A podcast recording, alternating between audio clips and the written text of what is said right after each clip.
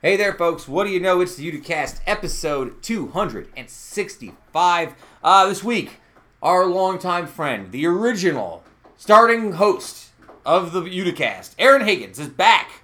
We have a great conversation about uh, just about not having seen each other for a long time, stresses of the world, uh, getting my master's degree. We talk about the state of education, uh, about what we can expect for September. Great conversation, as always. Talk a bit about baseball. Uh, also, this week, Kevin and I are back talking about a potential vaccine breakthrough at the Oxford University. Then some downer news about Trump and COVID. We'll talk about uh, some of the uh, thanks I hate it. No, that's not the one. What's the other segment we do? I'm done with the guy. Ah, I'm done with this guy. That's the segment. Thank you over there. Uh, history lessons, uh, Spotify picks, all of this, folks, and so much more. We are happy, as always, to have you here.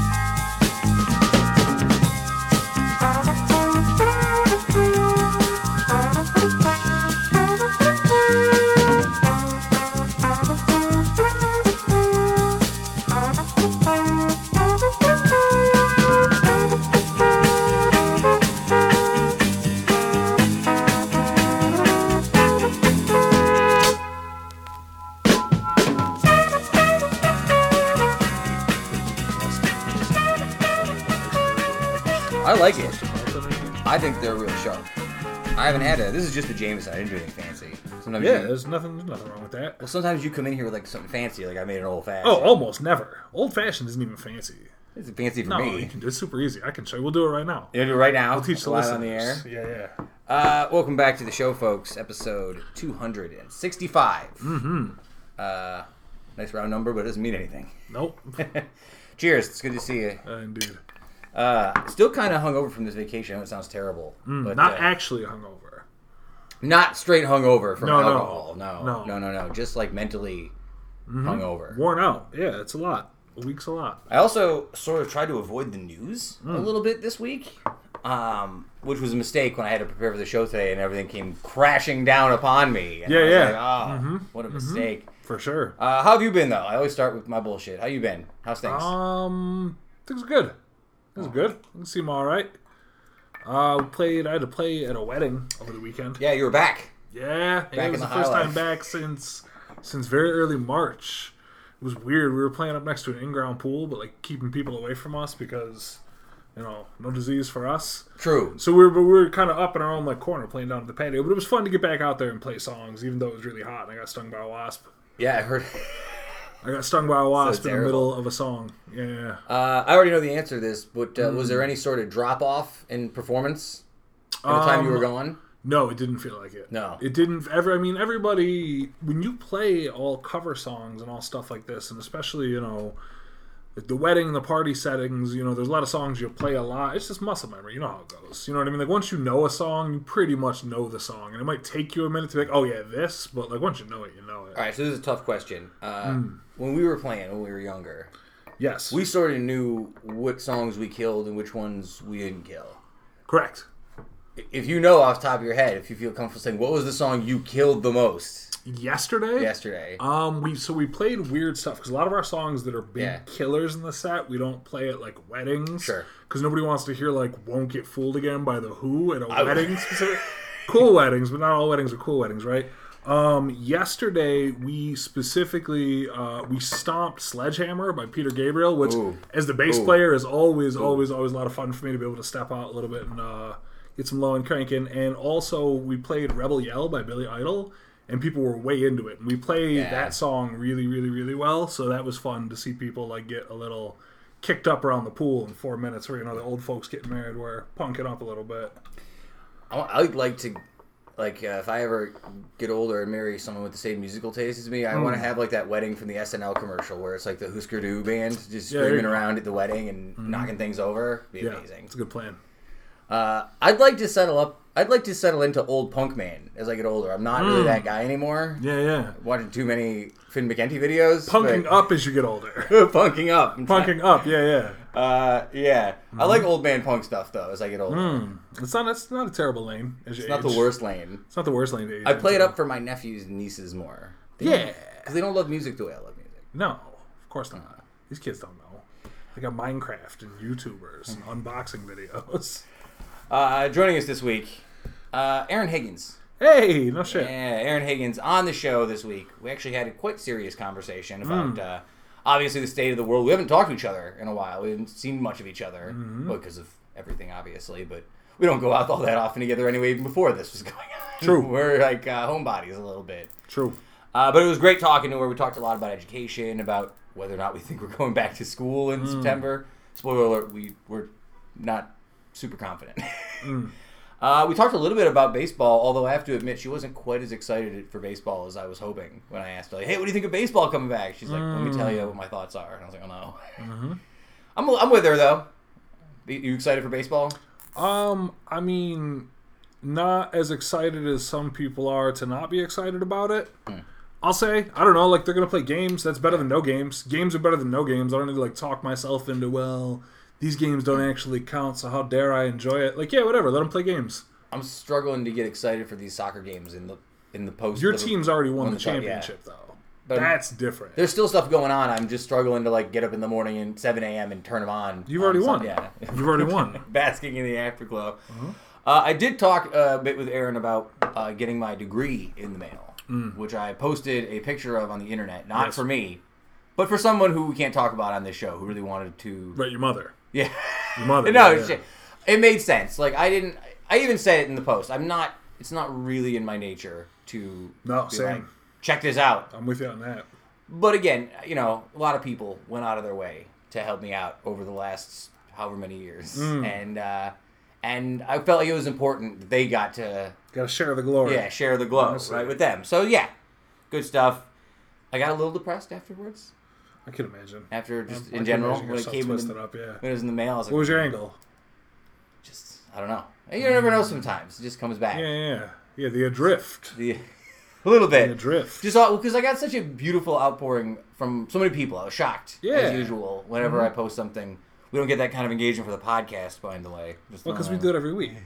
You don't, you don't, you don't become a master every week. No, it's true. If you were becoming a master every week, Yeah, the the, the drop off would be a lot better. People feel, would yeah. like your comments for the podcast. Uh, but yeah, I mean, I don't know. I just you know, it's uh, it was weird to get it in the mail finally. A little inelegant too. Just comes in like a cardboard sleeve. You sort of sling it to you. What would you, what would you suggest? I don't know. Of, one of those like fold over things. You know what I'm talking about? Like yeah, the- yeah, yeah, yeah. Nothing. You think so. No, I got straight diploma in. Why? You know they cut, cardboard. you know they cut that tuition. That's true.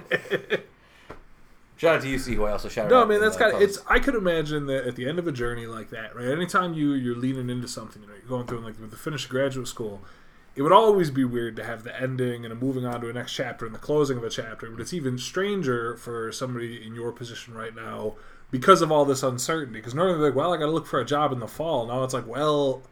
I'll be available if somebody needs a job done in the fall. You know what I mean? Like it's just sort of it's a different Well, I don't. adrift. I don't want to get too far into my own psyche because me and uh, me and Miss Higgins did a lot of talk about. Uh, I bet. about this I bet. on the pod as we get to the interview. So I'll leave it there. Okay. Uh, one other, what other, what else? What else? What else? What else? Shoot.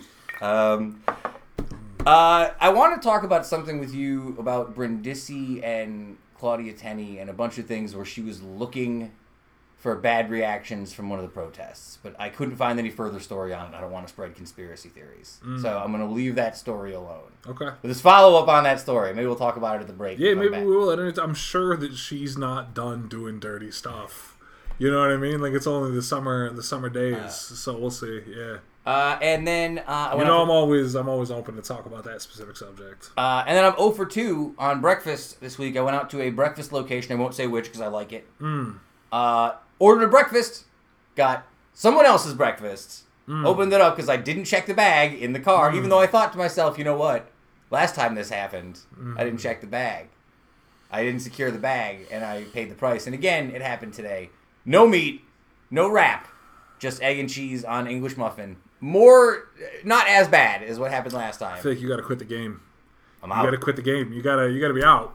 Can't be out here at these windows early in the morning. You never know what they're gonna give you. I was mad because this was I went out of my way to go to this place which I never go to. And again, I do not want to besmirch their name here because I'm a big fan, big fan.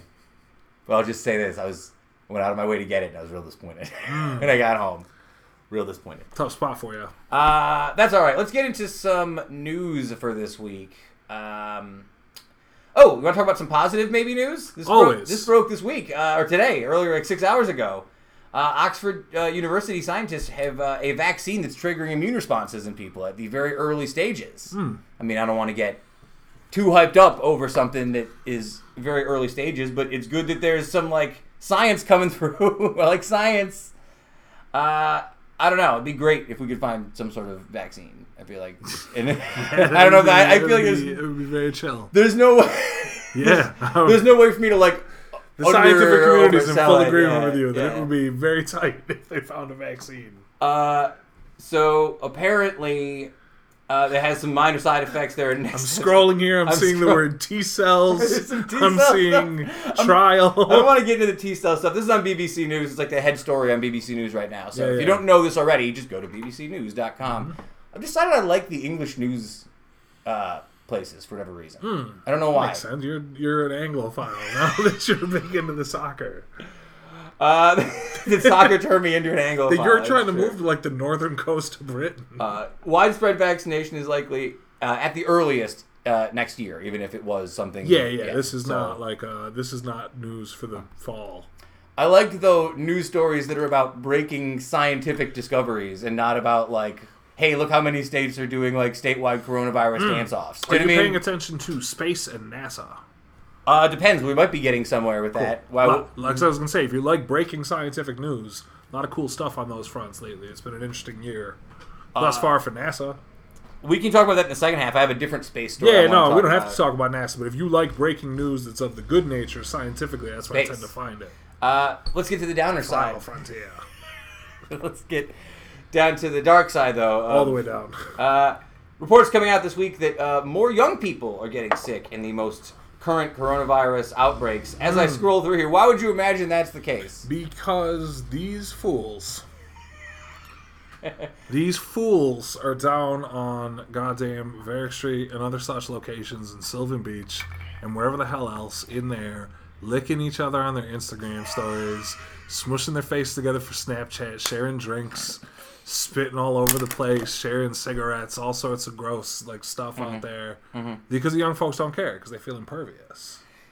I mm-hmm. would have been, and I can say this because I feel like if I was 21, I might have been an asshole about it. Who, who's to say? I get it, but Every song is all about the was I right? thing. Was that why? That was my guess. No, you're probably right. In Arizona, where the median age had been, um, I'm sorry, uh, the wrong one. In Florida, where the median age had been 65, as of July 17th, the new ages are at 39.5. So Hmm. it's gone down a lot. Mm-hmm. Uh, it makes sense though, because I guess the messaging was like, "Hey, young people don't get this." Right? Who- Somebody's messaging. Somebody's It wasn't messaging, the right? messaging. Like, that that, was was some messaging. messaging, yeah, that was that was some messaging that was available. Um, but I, I did go out in public not too long ago and Mm. socially dist- socially distantly went to a restaurant. Mm. Even that, where people were sitting far away, I didn't feel super great about it. I'm saying, miss me on the indoors, Yeah, and you probably won't catch me when fall comes around. Chances are, you know what I mean? Like, it's one thing to be outside, but you're trying to be cooped up in like some dark little like restaurant or bar right now. I'm just not. And who knows? Maybe it's maybe it's overly careful. Maybe it's too much. But well, whatever. uh, your boy Cuomo was out here in the news today. That's not my boy. That's not my boy. People are big mad at Cuomo all the time. All the time, nonstop, nonstop. He did come out on Monday and threatened to roll back New York City's reopening if Mm-hmm. compliance and enforcement doesn't improve. So Yeah. good on him. he was out. He also he went out and he cut down every tree in Central Park. The same by hand. He had a chainsaw. Him and his brother Chris, they had the CNN cameras, and they cut down every tree in Central Park. King Cuomo. Uh, this is a quote from him. It's stupid what you're doing. Bars and restaurants are the problem. It doesn't. it's true. It doesn't have to be. It's so true. You have 700 people drinking in a public place, violating the open container law. I don't know how to do a Cuomo impression. You don't need one. No. You don't need one. No, no, no, no, no. There. I like this quote though. There are inevitable consequences to our actions. You can get sick in your 20s. You can die in your 20s. Even if you live by that theory that you're a superhero, you'll go home and you'll transfer to someone else, and they'll transfer to someone else. You can kill someone. Man, true. Straight words. So you know what I thought was funny, and this whole thing that's gone on in the last couple days, where they changed it to you have to have food at the bars now to eat. Yeah. Uh, like you have to order food to be out there. You can't just be drinking at bars. It's been really interesting to watch it play out, um, especially like you know you see it on Facebook because I saw obviously tons of people uh, with an opinion about it. You know, what I mean? being like, oh, ha ha, so dumb. The governor thinks food's going to protect you from coronavirus. Like, willfully misunderstanding the situation. Just, but the only people I saw consistently all the way across the board who were like, this is 100% the right idea, 100% the correct call, were all bartenders and people who work in the industry. United all across the board. I was on Facebook and everybody I knew who was a bartender was like, no, no, I understand why this is the rule and why they're making people order food. Yeah. And I thought that was really uh, kind of telling because as somebody who's worked in bars, as soon as I saw it, I'm like, yes, this is good. You got to make people order something. If you're gonna come in, you got to eat and sit and then like leave. You can't just be coming in and getting increasingly drunk and increasingly drunk because after three, four, five drinks, people in your bar, they're not being like safe medically anymore. Did I say the name of the location I went to already? Uh, I went out. when you did your inside socially distant dinner liaison, Yeah. Uh, no, I don't think you did. Okay, cool. Um, I definitely watched uh, wait staff having an argument, like an internal argument between themselves Mm. while I was dining. Uh, great stuff. I wasn't mad about it, mind you. Like I loved every second of it. it. You was, always love to catch a bit of the drama. Oh, but it was great. It was definitely about uh, how come no one was getting cut, which is my favorite inter- internal restaurant drama. Because these people are so stingy with the cuts. and they know, because anybody who's ever managed a floor knows, because they're afraid they get that dreaded late pop and they gotta, God forbid, take a table themselves. The late Seat pop. somebody. You know what I mean. I do know what you mean. if you know, you know. The Stitcher Hive. You guys know what I'm talking about. The late pop, I used to get the late pop at Carmine's because people come out. You were in goddamn Times Square. No, because Yeah, what would yeah. happen is we would close at like eleven. We stopped mm-hmm. taking seatings, but that last showing of Broadway shows gets out right in that wheelhouse. So you get a lot of people who pounce in for like dessert. And dessert's fine. You can bang out dessert mm. at a place like Carmine's like thirty-five minutes if you Sure. really want to. Sure, right? sure. Some people come in though, they get that full meal, that full meal experience, and all of a sudden it's one in the morning, and you're like, I have to take the subway home still. it's gonna be three in the morning. One o'clock in the morning. You're like, Yeah. hello, sir, I need a tray of osso buco Yeah, right now. And right like, now. What? One chef in the back who's just like K. I'm like, I know, I know, man. Mm-hmm. K indeed. Uh, all right, what else? Uh, oh, you want to delve, delve deep into the Trump the Trump hole? Whatever, man. He said uh, he said he's bringing back incandescent light bulbs. I already brought it back. he already brought them back. Mm-hmm. He's considering that a highlight of his administration. Yeah, yeah, yeah.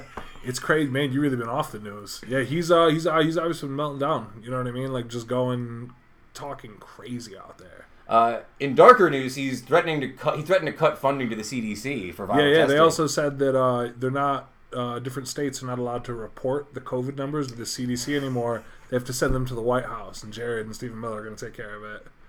um, man, Also, unmarked secret police kidnapping people in unmarked vans in Portland on the news. saw that. Also, we melted down Chris Wallace on Fox News. Yo, I have that on here. Do you want to talk about that? Oh, I mean, So here's some of the things he said during the interview because he said he's not losing and that all the polls are fake. yep, of course. So constant threat, mm-hmm. right? Fake, fake news polls. Sure.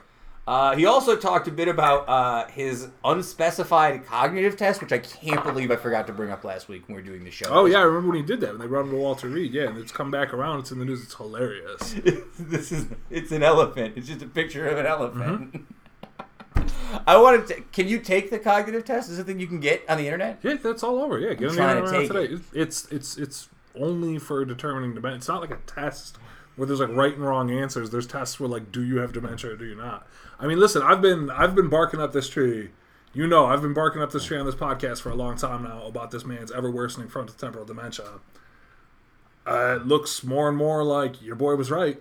You were So definitely right. Will's. I mean, he looks like it. Uh, he says he'll be right eventually about Hmm. this uh, the COVID just going away, which I guess theoretically is true. Like eventually, Unbelievable weasel answer. Yeah. I, well, one day, one day, someday, some deep distant day, and on that day, And on that day, you can have the numbers, please. Oh, God. Uh, yeah, it's it's tough. I, oh, he has a surprise for Congress. What's that going to be?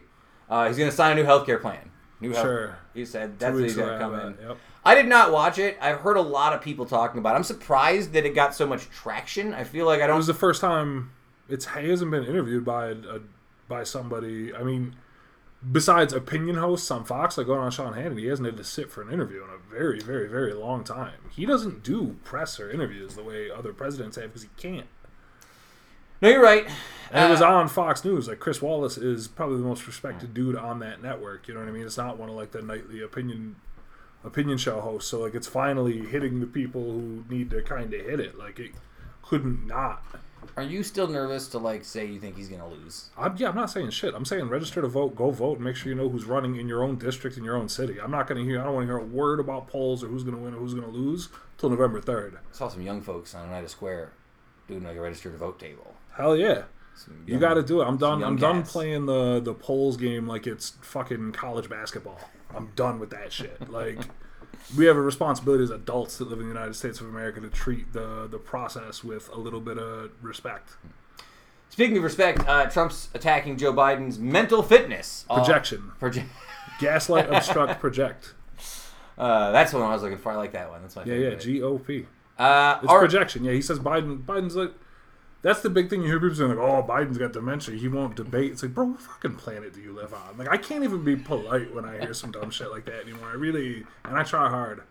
It's But- tough to be polite now. It feels like it feels lazy to be polite in a weird way. About No, it's harder to be polite, I think, but it does. It just it wears you down with certain stuff like that, where it's so like on a different planet. You know what I mean? Uh, speaking of, of this planet, though, uh, this the end of the six hundred dollar unemployment benefits will hit millions of households Mm-hmm. in the economy at the end of next week, I believe. So End of the month. save up your money, Yeah. save up what you have. Don't be spending willy nilly and Watch stuff. what happens. I wonder what's gonna happen. Dark, dark times. Uh, you want to get into this week's uh, thanks? Uh, who's gonna call it? Yeah, thanks. I hate it. Thanks. I hate it. Oh no, I'm done with this guy. I haven't done this segment in such a long time. Uh, first one. If you, if you weren't done with him last night, uh, last week, Roger Stone back to being done after using a racial slur during a radio interview, uh, which was caught on tape, and then he claims that it wasn't him, although it's Of course. Roger Stone is rocketing sky high on my list of like most punchable faces. Like really high up to like Mitch McConnell levels of like most punchable face. Yeah, yeah. of- Been a terrible guy for a long, long, long, long, long time. Uh, and it feels I feel angry about it because like uh, it feels like you've gotten away for now. For now, I know. Uh, and the other one is for all my teacher friends out there because this one made me very angry. Uh, earlier this week, Senator John Kennedy, Republican from Louisiana, said during a Monday evening interview that those who oppose school reopenings can, quote, kiss his ass. Uh, despite how many educators and teacher unions are raising serious concerns about returning to the classroom during the coronavirus pandemic. Uh, America is going through a rough patch right now. Some people seem to enjoy it. Maybe they just hate America. That's his real quote. Maybe they just enjoy watching the world burn. Did he just watch like Dark Knight? Did he right beforehand? Uh, I think some are liking the chaos because they think it gives them a political advantage. Uh, okay, man, Kennedy, you clown. There's a clown answer and a clown take. Um, I don't know. I've seen well, me and Erin are going to get a lot of this into our interview. I don't know if you have any further takes on, to, uh, but uh, I mean, it's not like it's not funny. Like that's dangerous language, and that's a crazy way Yeah. to be talking. And everybody's going to sacrifice teachers on the altar. Like, oh, everybody's going to go back to school, back to school. Watch what happens. And a couple teachers get it, and a couple teachers aren't coming. Then there's nobody there. There's no substitutes. Watch what happens. I mean, we we sacrifice teachers on the altar of the economy in this country nonstop, and it's the cause of a lot of our problems. And watch them keep doing it. Uh, post, uh, polling by Axios uh, earlier this week showed that 7 in 10 Americans view sending their children back to school as a large to moderate risk. Uh, that includes 82% of Democrats and 53% of Republicans. I guess it's Axios, though, so take that poll. But we think with Axios. All right. Uh, again, me and Erin are actually going to talk a bit about this, so we don't have to kill too much more time on this. Any, uh, any, um, I'm done with this guy for you this week. Anyone specifically? Oh, I'm done. so many Um, people. There's, there's so many guys that I'm done with. Um, who did I see? I feel like I saw somebody specifically out there being an absolute goon, and I was done with the guy, but I can't remember now. I'll probably remember later on down the road. Uh, oh, and one, yeah, one last one. Good read for this week. Uh, it's from Washington Monthly. The article is called "Beware of a Cornered Trump." It's uh, talking about how if defeat looms closer, uh, he may become more and more deranged. It's not anything shocking, but it's pretty well thought out. I enjoyed it. So there you go. There's my read for the week. It's worth the one read a month you get or whatever on that that website. Uh, all right, let's go to our good friend Erin Higgins Our dearest friend, the dearest friend. It was really I had a great time talking to her, even over the weird Zoom, which really really hinders our back and forth patter. It's a Can't you can't slow down Erin Higgins. No, 100 slow miles an down. hour. Uh, but we had a great conversation, so uh, let's get to it. Our interview with Erin Higgins.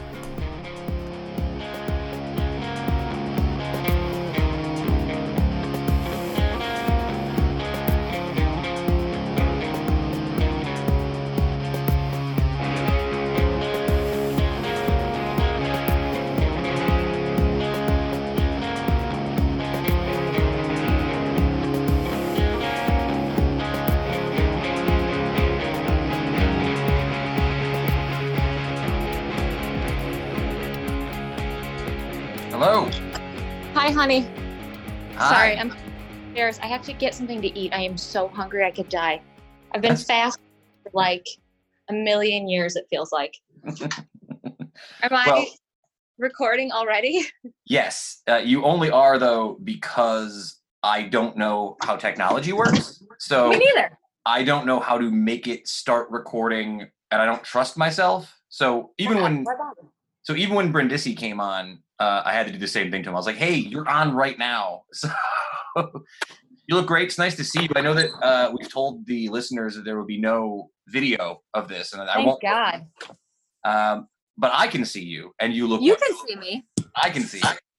That's all that matters, really. I look exactly the same as I've always looked. It's just, it's just maybe like a little bit more of a bum lately because I haven't been, you know, out of sweatpants in eight months. I mean, I'm wearing a tank top in public, so I mean that's already a sign that I've given up just in general. Um, I don't. I mean, honestly, I'm wearing men's extra large sweatpants at, like on the regular lately. So you always were a sweatpants person, though, weren't you? I like to have like a reason to blame it on something now. Like I am really just enjoying the idea that there is like a reason why I'm wearing sweatpants now. Well, can I ask you the question that I ask most people who've committed to sweatpants? Are you depressed? I tweeted the other day that I have four seasonal depressions, and I thought that was like the singular funniest thing. That's pretty good. No, it's. I gotta tell you, I'm a little bit depressed at the moment. I have some. Uh, I posted that video, or uh, sorry, I posted that picture yesterday of my of my diploma, not because I wanted to do it. Certainly, thank you. Um, yeah, certainly not because I wanted to do it, but because my mom wanted me to do it. Uh, and now that I've posted it, I'm feeling a little, little dreary about it. Like I got a lot of responses to it, and I've not yet responded to anybody and I don't know why I'm feeling somewhat down about it. What kind of responses? They're all nice, but they're all from like it's just nice. They're all very like, "Hey, congratulations, that's great," right? You know what I mean? Well, Uh, congratulations, you're a master. uh, I don't know. I and let me ask you because you've probably been through this already. Uh, still syndrome. Yeah. No, no. I just when I finished up hmm and they hadn't given me the stuff yet, but once all my paperwork had been turned in, I expected this overwhelming feeling of stress and pressure that I've lived on to have lifted off of me. And it kind of didn't. Nope. you know what happens is that you you go through this like week where you don't have to turn anything in? Yeah. and you're like all right i'm feeling like i'm kind of getting used to this. And then in approximately like three days you're like oh wait a minute i have like an actual job and i have to do all this stuff for this actual job. And i have to now deal with covid. And how is covid gonna you know um it completely and utterly screwed up march through now so what does that look like moving forward what does it look like moving into so the stress is replaced by other stress right away Yes. Uh, there Yeah. was like a magical period between when I found out that I had passed all my stuff and that everything was done uh-huh and the time two days ago when I got my diploma, when I was feeling uber confident. Like all of a sudden, I was like, "Oh, now I'm feeling great. Life is good." And Yeah. uh, and then the reality of it hit me in the face, and now I'm back to square one. So I actually walked the stage for my graduation because at the time you I, you know you had the luxury of doing such a thing yeah, I'm not allowed to this year. i sobbed like uncontrollably sobbed when I got to the end because I felt like I got there by the skin of my teeth. Yeah. In some regards, like I got through my master's with by the skin of my teeth. And yes, it was a dual program, so I had like all these tests still and all this stuff. And when I finally got the piece of paper and I walked across the stage and they put the hood on you, you're I was like relieved in that moment Yeah. and I, I'm literally telling you, it took like a week of not handing anything in, getting your like robe, and you walk around your house in it for a while, and then boom, life hits you in the face.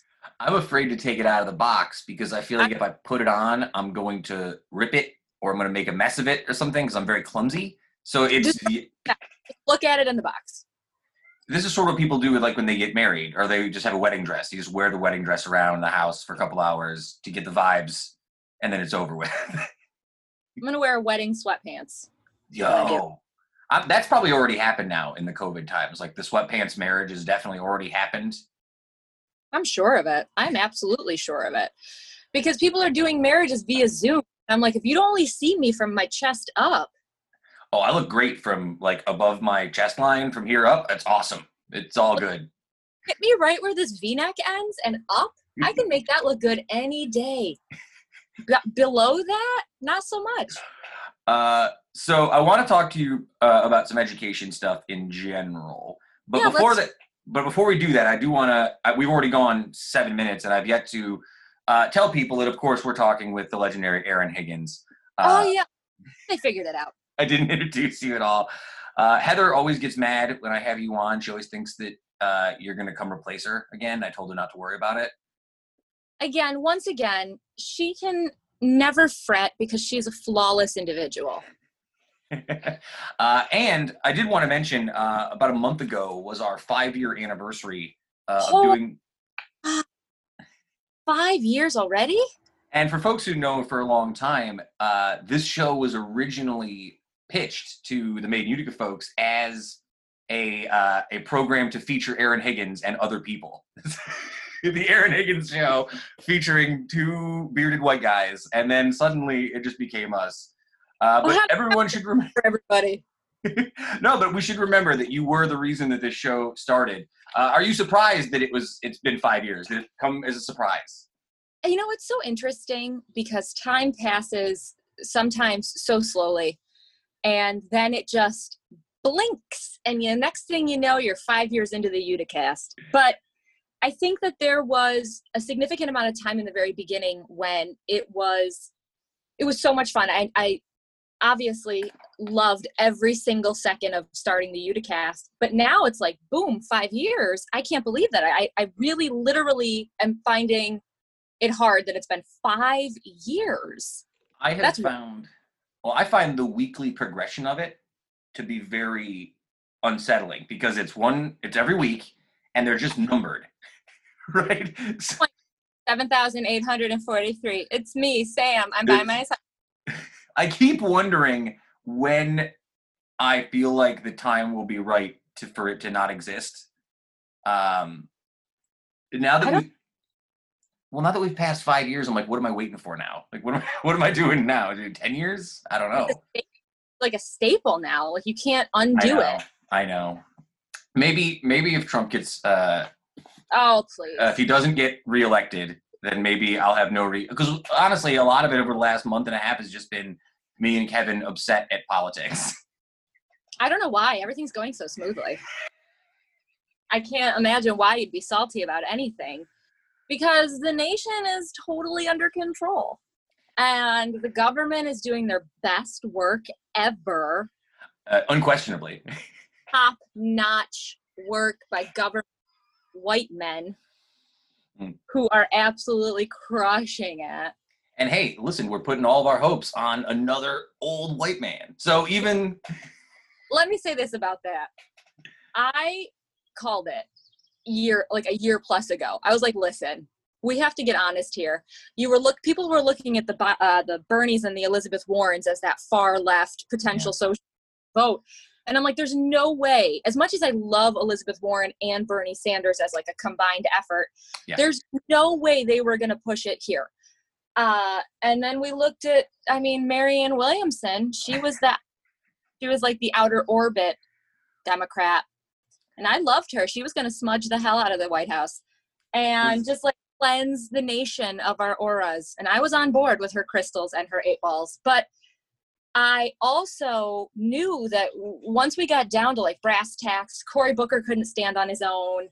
Uh, you know, a lot of these people were not going to stand on their own. Kamala, I had high hopes for, but full well knowing that her rhetoric wasn't going to draw her very far. I mean, people look at women and say, like, oh, the angry woman with the pointed finger and the whole nine.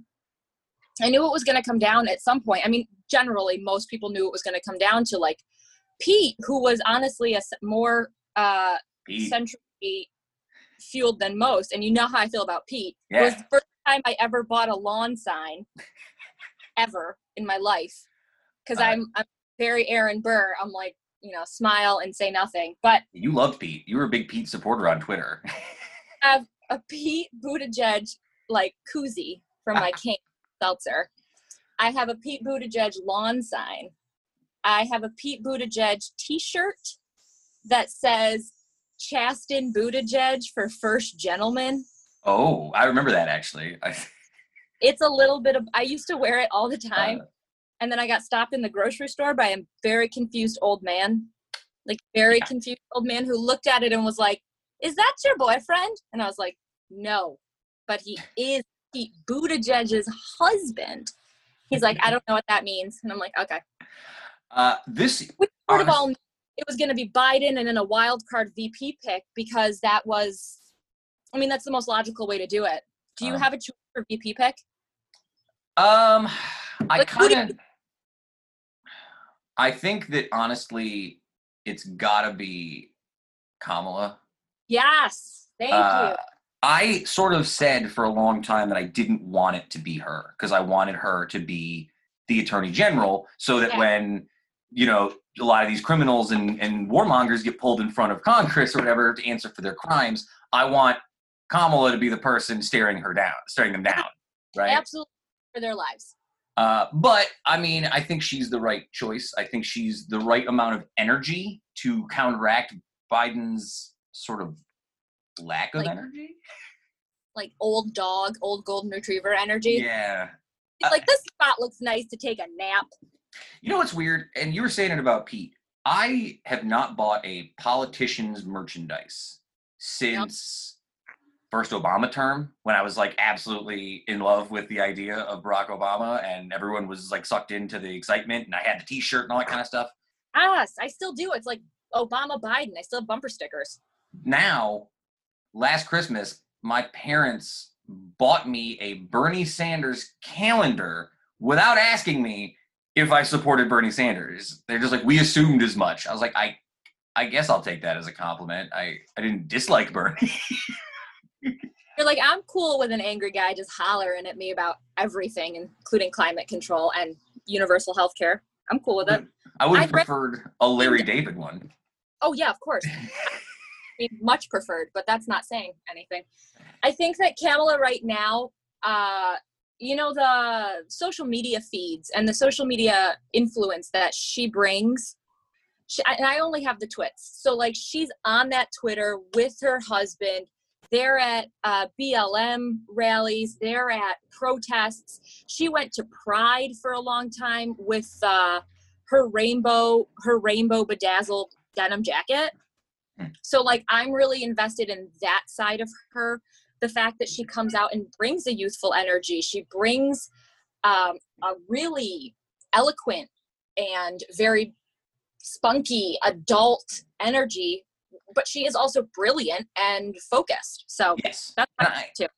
And well, honestly, like we talk about, like you know, we make a lot of jokes about Trump, but like, I really would like somebody in the office who represents America as not like this dumpster fire of fast food and reality television, even if that's what we really are deep, deep in our disgusting souls. Like, I Did don't you- want that.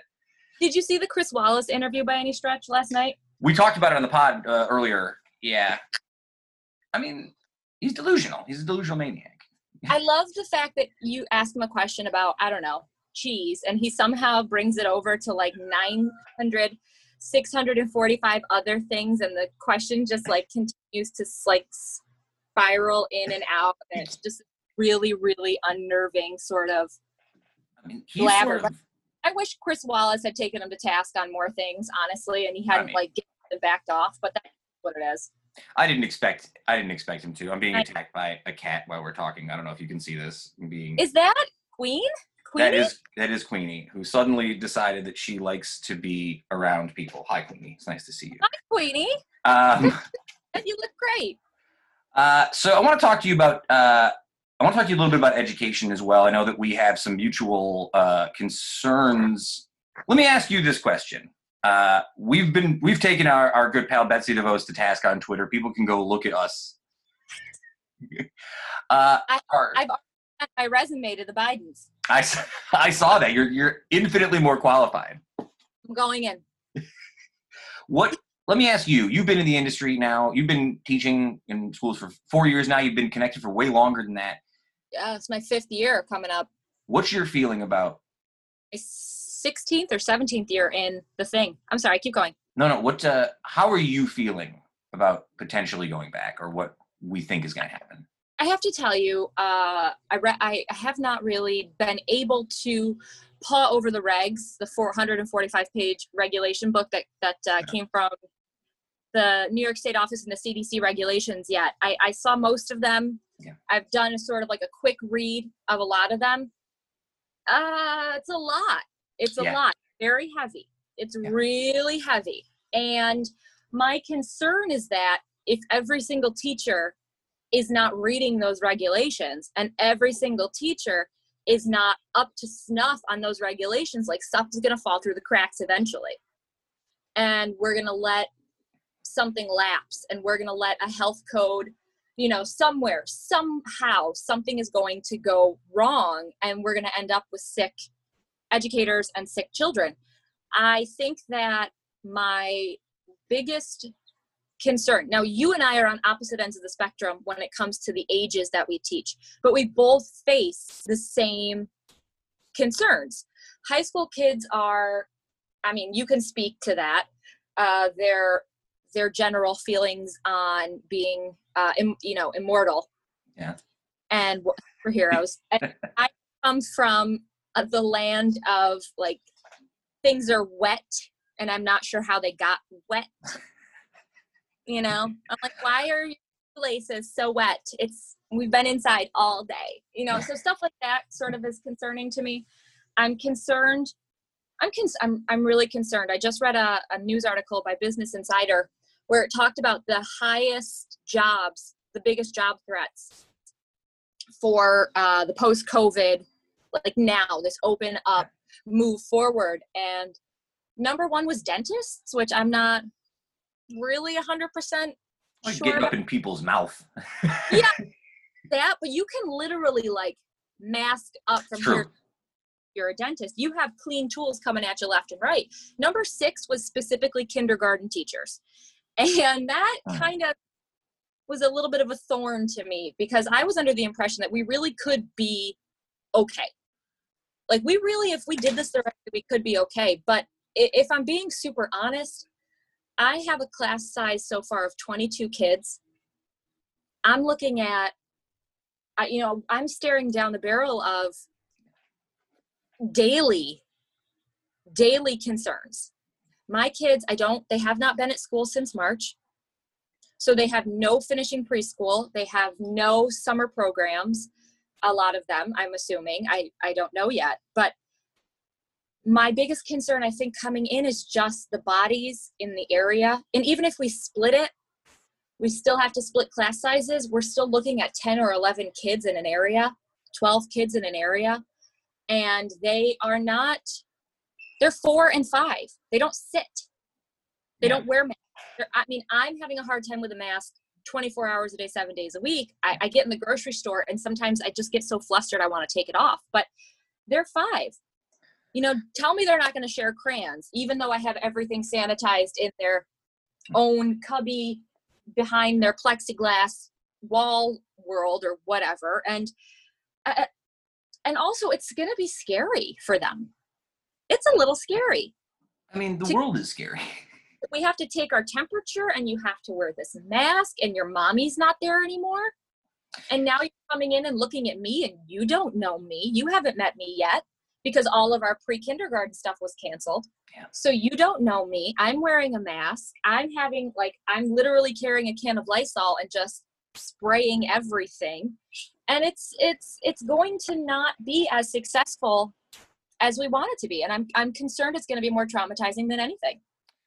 Is the- virtual learning great at this age? No. No, I was I just mean, going to say from the high school level, we did some of this already in student teaching last year. I did a lot of Google Classroom work and digital work, and the kids like it if they're using the laptop in the classroom and I can walk around and sort of chat them up one on one if someone's struggling with something. You know, there are benefits to this digital learning. And I think that if it's the only option, then there are a lot of teachers I know who are very adept at using it. I think it's easier in high school than it is for what you have to do because I can focus on one subject, right? Just make a bunch of def- different presentations about World War II, the Russian Revolution, whatever, and I can stockpile that. But you're doing almost everything for these kids. So I started, we started Google Classrooms in March. Yeah. For kindergarten. Uh, the way we ended up doing it in kindergarten was, and, and I would I would probably assume that most elementary schools around the area would say that they did some version of the same thing. Uh, they did we did a packet first, a packet of math, a packet of uh, reading work, a packet of uh, science and social studies, and then the specials teams, the math or the music, the art, the library, and the PE did a packet sort of thing, and we sent it home to sort of get everybody started.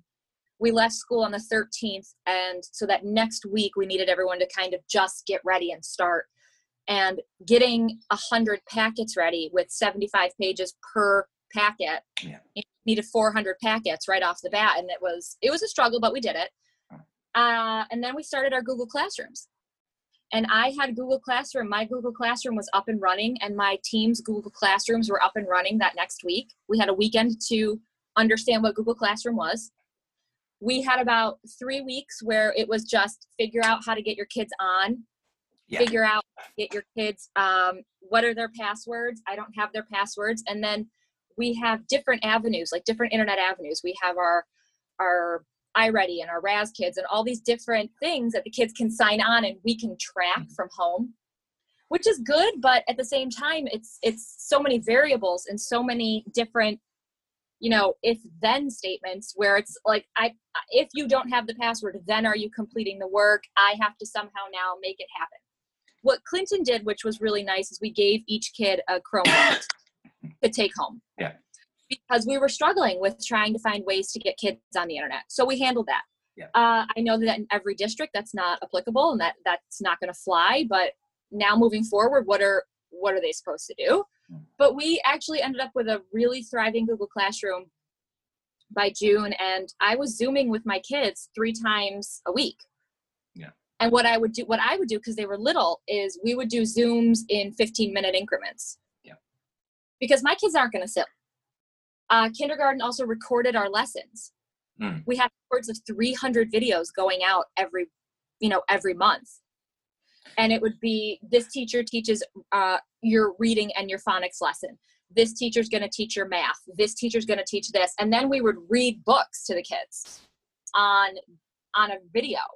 And so we sent we flooded the kids with those things, and we also went through and found all of the resources that we had that were like internet games or Google Slide games. Yeah. And gave those to our kids. But I spent a significant I mean, for every hour that you have for the kids, it's five hours for us to prep it. Yes, that's the, and that's what happens with a lot of history stuff. Is once you prep it once, you can reuse that stuff again, and people do.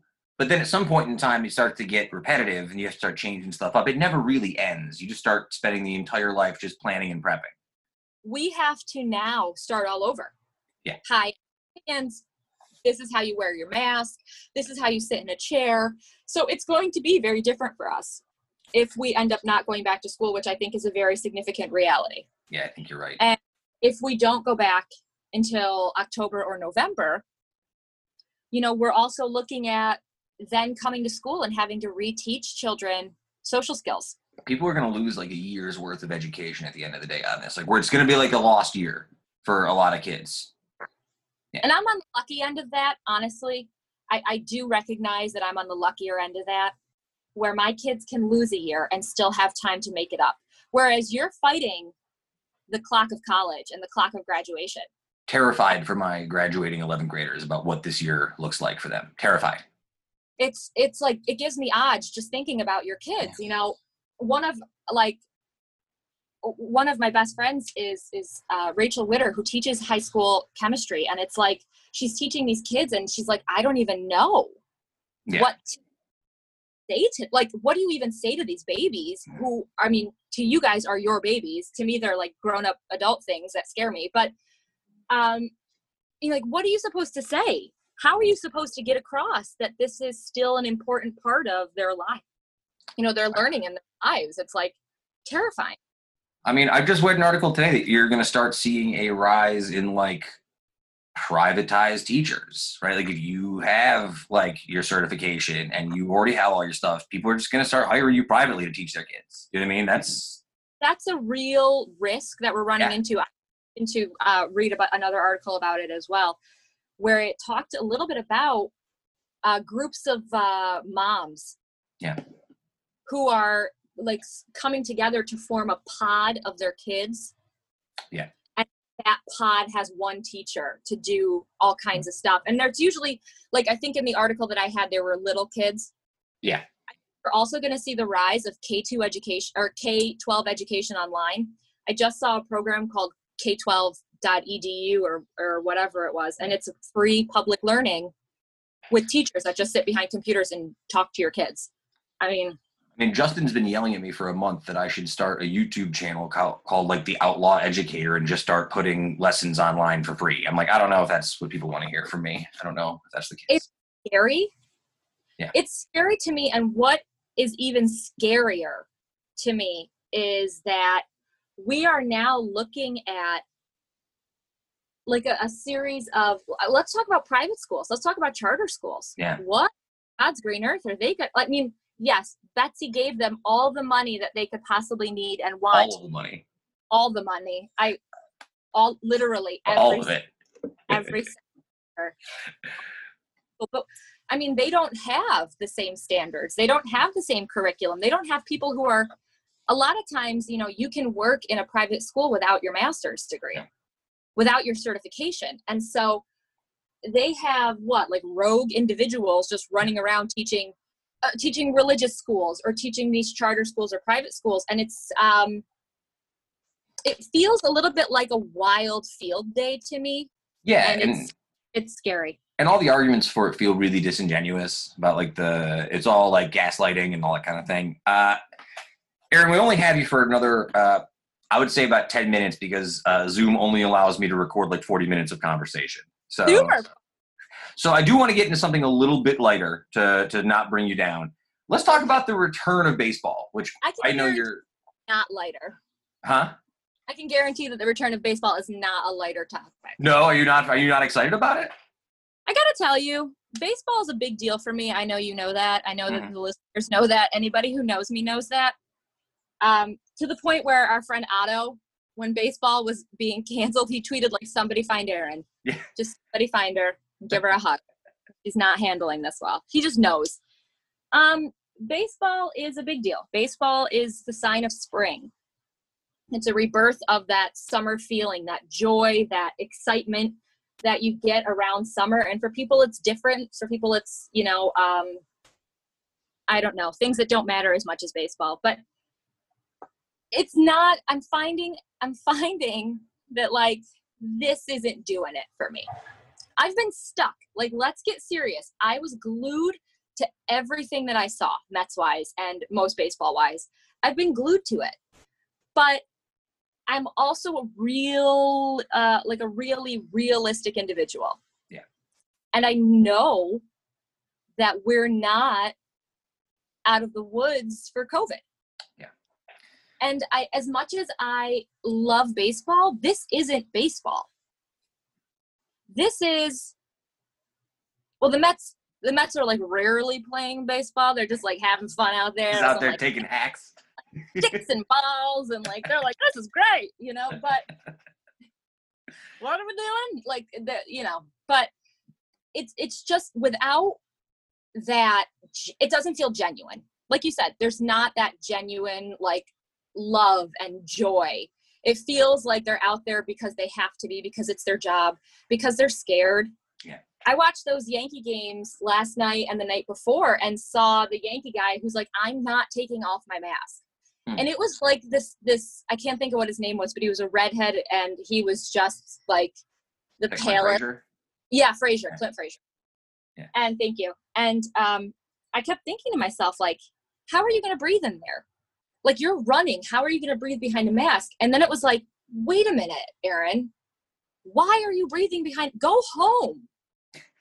Like you're a human being. I know we pay you a stupid amount of money, and people are not going to pay me a stupid amount of money to like literally sanitize a child every day for the rest of my life. But go home. You have a family. You have a life. Like you don't have to risk it because I'd miss baseball. when the Premier League came back in England, they had nine games left in their season. They had already played like 70%. My team, Yeah. Liverpool, won the title. We're the champions. Thank you. But now that we've already done that and there's like two games left, I just kind of want the season to be over. Do you mean Yeah. like I want it to be done now? And What's the point is always TV money. Like all of these places are in debt to the cable companies, right? So even baseball and the NBA and the NFL, at the end of the day, they're like, we're going to put out a product because we have a contract that says we need to put out a product, and we're going to, regardless of whether or not it's responsible or rational. Yeah. And like, how stupid is that? That's not, I mean, I watch baseball and I know those things. I watch football very actively and I know that those things exist. I know there's TV money and sponsor money and whatever Tom Brady needs. But like, I get it. I get it. Okay. But I don't want to be reminded of it by watching Pete Alonso like yeah. trudge around the bases In front of no one. in front of no one Yeah. And how odd is the pumped in noises i think that's my new favorite because somebody who whoever's on that button is like not quick for the button so it's the button's never like like you'll hit a home run and it'll be like and it's over the wall Yeah. Woo, yeah. what's happening and then somebody will hit it over the wall and nothing will happen and i'm like oh okay we're not crowd noising it for that one so there's a team in England. Uh, they got relegated down to the division below. This happens in. It's essentially like if a Major League Baseball team was the worst team in baseball and they got sent to AAA. Right. That happens every year. Uh, i love i think we should do that in baseball I, I've been arguing that for years. But one of these teams just got relegated, and on TV, the audio announcer pressed the button at the end of the game for crowd booing.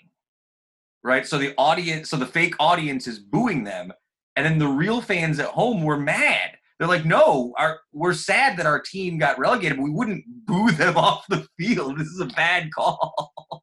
No, no, it's cool. I wish that was me. I would be pressing that button like any audio I could get my hands on, like elephant sounds. I would just be pressing it for nothing. I would I would load that machine up with all kinds of sounds, like Uh. like like one of those like tricycle horns, like for anything. I don't know. uh, Erin, I want to do some lightning round questions with you before we head out here today. But again, for folks who want to follow you, you can follow Erin at Erin underscore new underscore shoes on Twitter. Uh, she's the best. We love her. I like to make things real difficult. Uh, all right, you want some lightning round questions before we head out? Do I ever?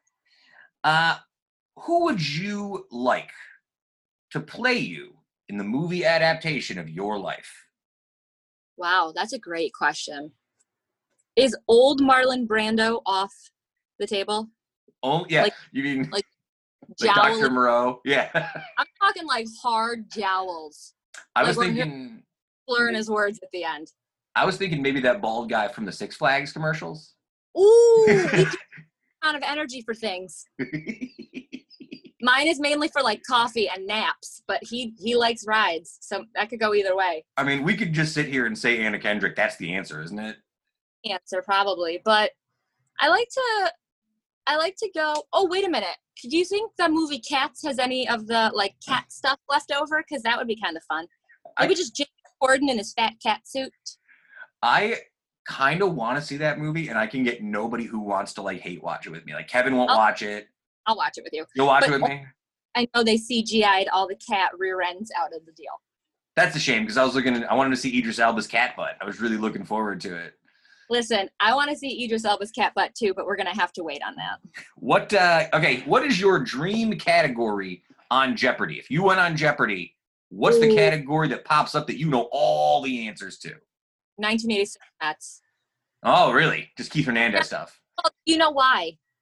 Well, okay, that or types of cheese. I have either or. Types of cheese. Um, types of cheese. Uh, the reason is, oh, wait a minute. The way Crayola crayons smell. That's. it's a not really. It's like an esoteric, like you just keep going till you get to that very bottom. good. Um, the thing is, is because during this pandemic, SNY, the Mets station, just showed the 69 Mets, the 86 Mets, and the 2000 era like run it runs at the championship Yeah. that we made. So I watched the 86 and the 69 Mets a good like their NLCS uh, and uh, the World Series a good like 25 times a piece. So I'm at the point now where it's like, let's do it. Uh, and uh, before we let you go, give me one book, album, movie, or show you are currently reading, listening to, or watching. You know what's so interesting? I just watched Hamilton. What'd you think? It's beautiful. Yeah. It's beautiful. I wasn't going to watch it, um, but I did. And I sort of was very iffy about it in the very beginning when it came out. Uh, but it is beautiful. It is a work of mastery on the behalf of, of Lin Manuel Miranda and his counterparts. Uh, the actual the actual movie representation that they did is shot beautifully. You feel like you're seeing a musical. It's good. I obviously recommend it to everybody. I've gotten into it more now than I ever have before. And watching the staging of it, you really, it really makes sense. And it really brings it into this very, it's super like eloquent and, and, and detail oriented and very like, um, I, can't say the word, but it's like streamlined. It's, it's it makes sense, and every single movement has intent. So it's it's done with intention, and it's it's incredible. So I really I really enjoyed that. Other than that, I just finished Unsolved Mysteries and Supermarket Sweep. I love Supermarket Sweep. We could probably do a whole 20 minutes on Supermarket Sweep. I'm obsessed with it. Mm, Uh, are you still on Dark, or did you jump off that show? I finished it. Did you like it? I finished it, and I I really felt like this is going to be a little bit of a spoiler alert. So if people haven't finished it, don't listen to this part. But That's fine. I got to the end, and I was like, really? I'm concerned. Down to this weird ass love story about these two people. I'm concerned that the leftovers is going to do that for me when I get to the end. I'm getting toward the end of the leftovers, and I'm afraid that the ending isn't going to get me uh, sufficiently as hyped as the rest of the series did. Let So. me tell you right now, it is not. No. You're disappointed with the ending. I think the ending for the leftovers. I mean, we're talking uh, what's his face and what's her face, right? This was the Theroux and HBO. Carrie Coon, yeah. I loved it. The, the ending, though, I had to rewatch a few times to really feel like I got what was happening. Dark, I felt disappointed after season one, though, because I really felt like we were on a track to go somewhere. And then it just became like this offshoot, mm-hmm. offshoot. And I was more confused than anything. So, but it was not bad. I, I liked it. I say it was a success for whatever they were trying to do. Well, I think this was a big success, and we're never disappointed when Erin Higgins joins us here on the pod. Erin, I want to thank you before we lose uh, the connection here. Uh, we love you. Be safe. love- and we'll talk about education stuff going forward. I'll reach out to you if you have any questions, but uh, I'll probably text you after this over too, okay? Yeah, I love you. Bye. All right, love you. Bye.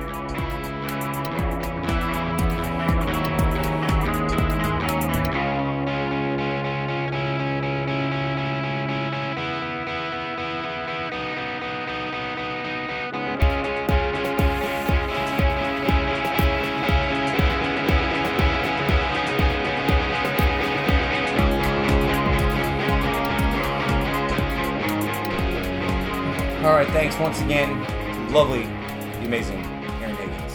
Who's better than Erin Higgins? Mm, I'm jealous that you got to do it.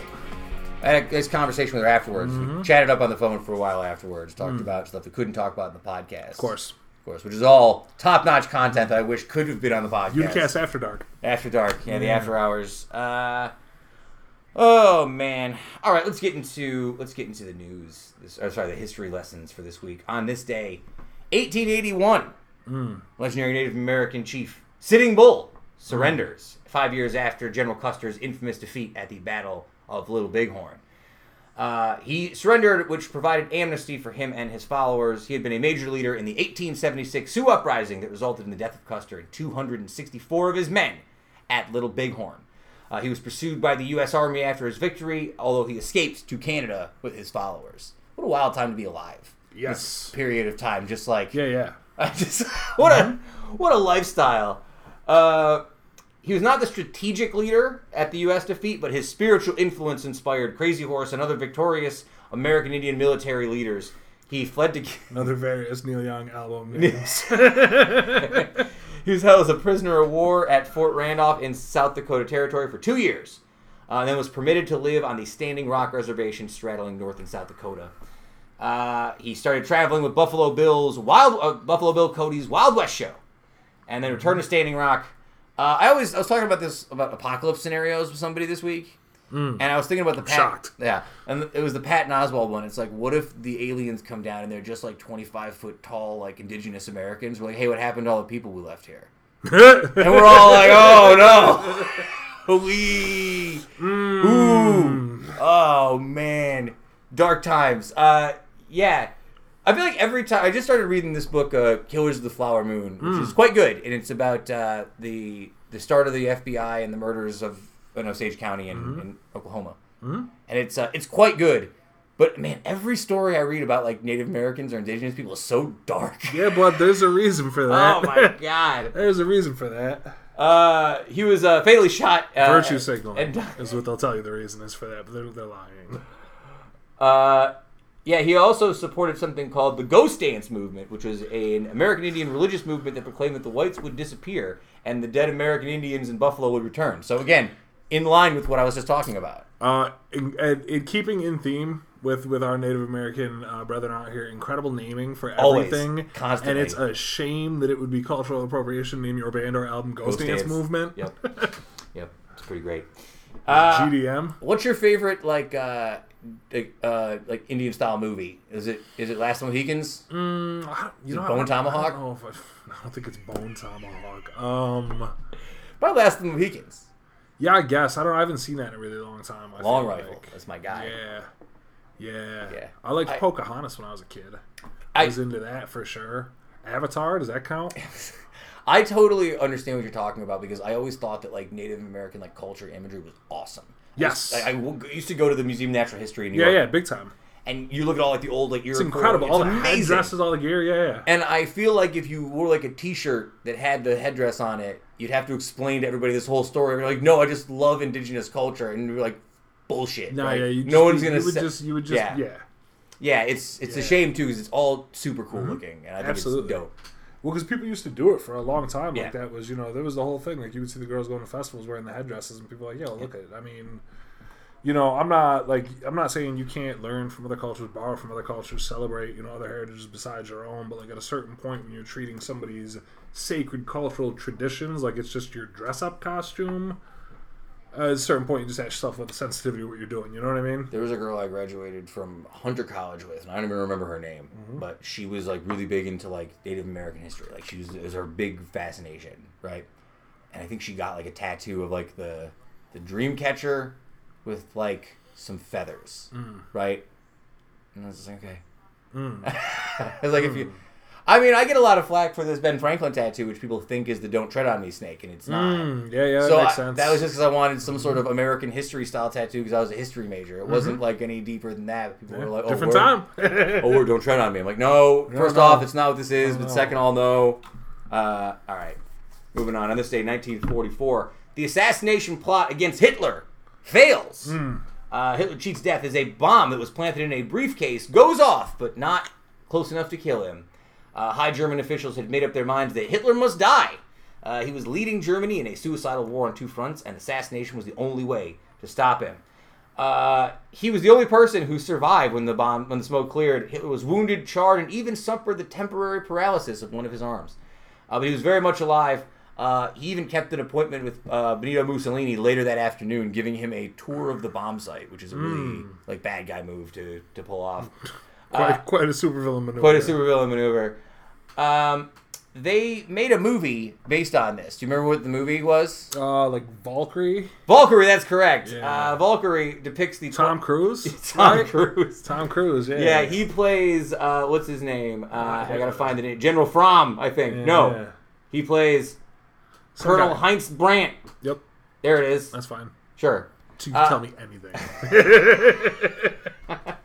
Uh, after this failed attempt, though, Hitler, Himmler, and uh, Goering took an even firmer grip on Germany and its war machine. Uh, he, be- he became convinced that fate had spared him and that nothing was going to happen to me, and it sort of gave him a little invincibility complex. Now, what you want to see?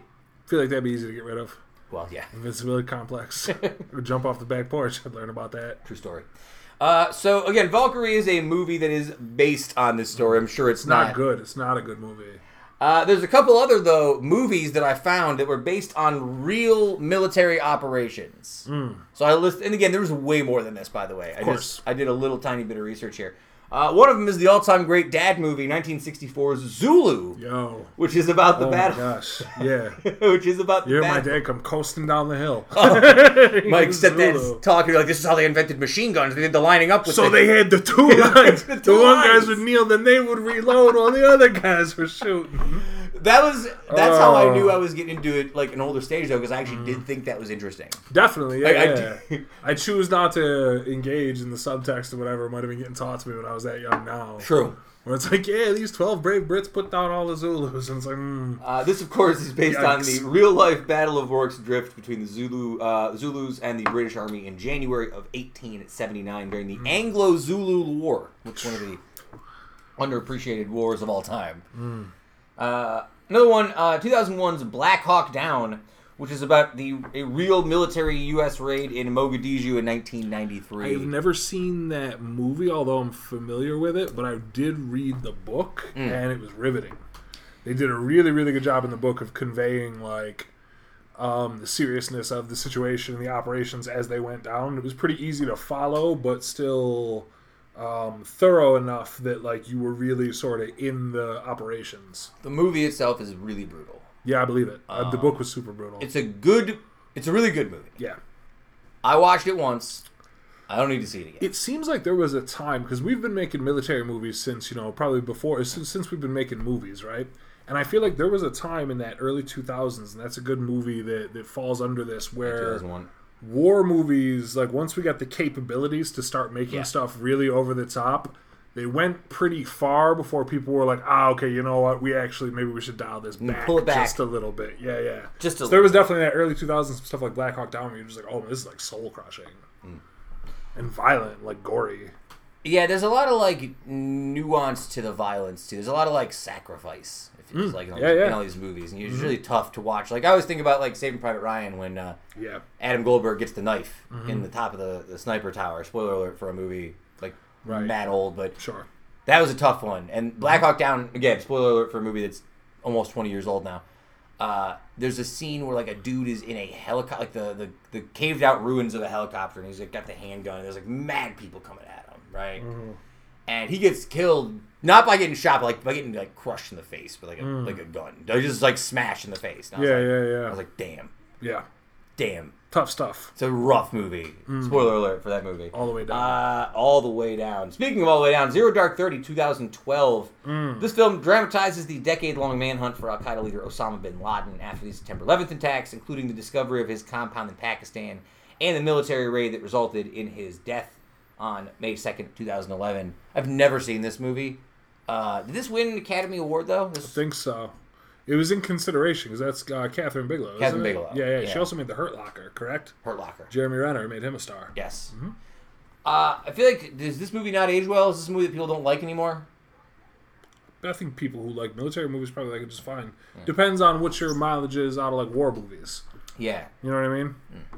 Uh, also, 2012, Argo, which is a movie I do really like, uh, which is based on the real life Canadian caper, which CIA operative Tony Mendez led a rescue of six U.S. diplomats from Tehran, Iran, under the guise of filming a science fiction movie mm-hmm. during the 79 through 81 Iran hostage crisis. One of my better Ben Affleck movies, actually, because he's not really in it all that much. Mm. Yeah, Ben Affleck. He sort of he, he chills. He you know he stays in his lane. He's like Vinny Chase in the later mm-hmm. era. He's like, just I'm going to take the supporting Jeremy role. Renner and Ben Affleck. Did you ever see The Town? We talk about No, that? I've never You seen should it. watch The Town. One of those movies I get thrown at the all Town the is on. Netflix. What time is it? We'll see you next week, folks. We're going to watch The Town. It's on right now.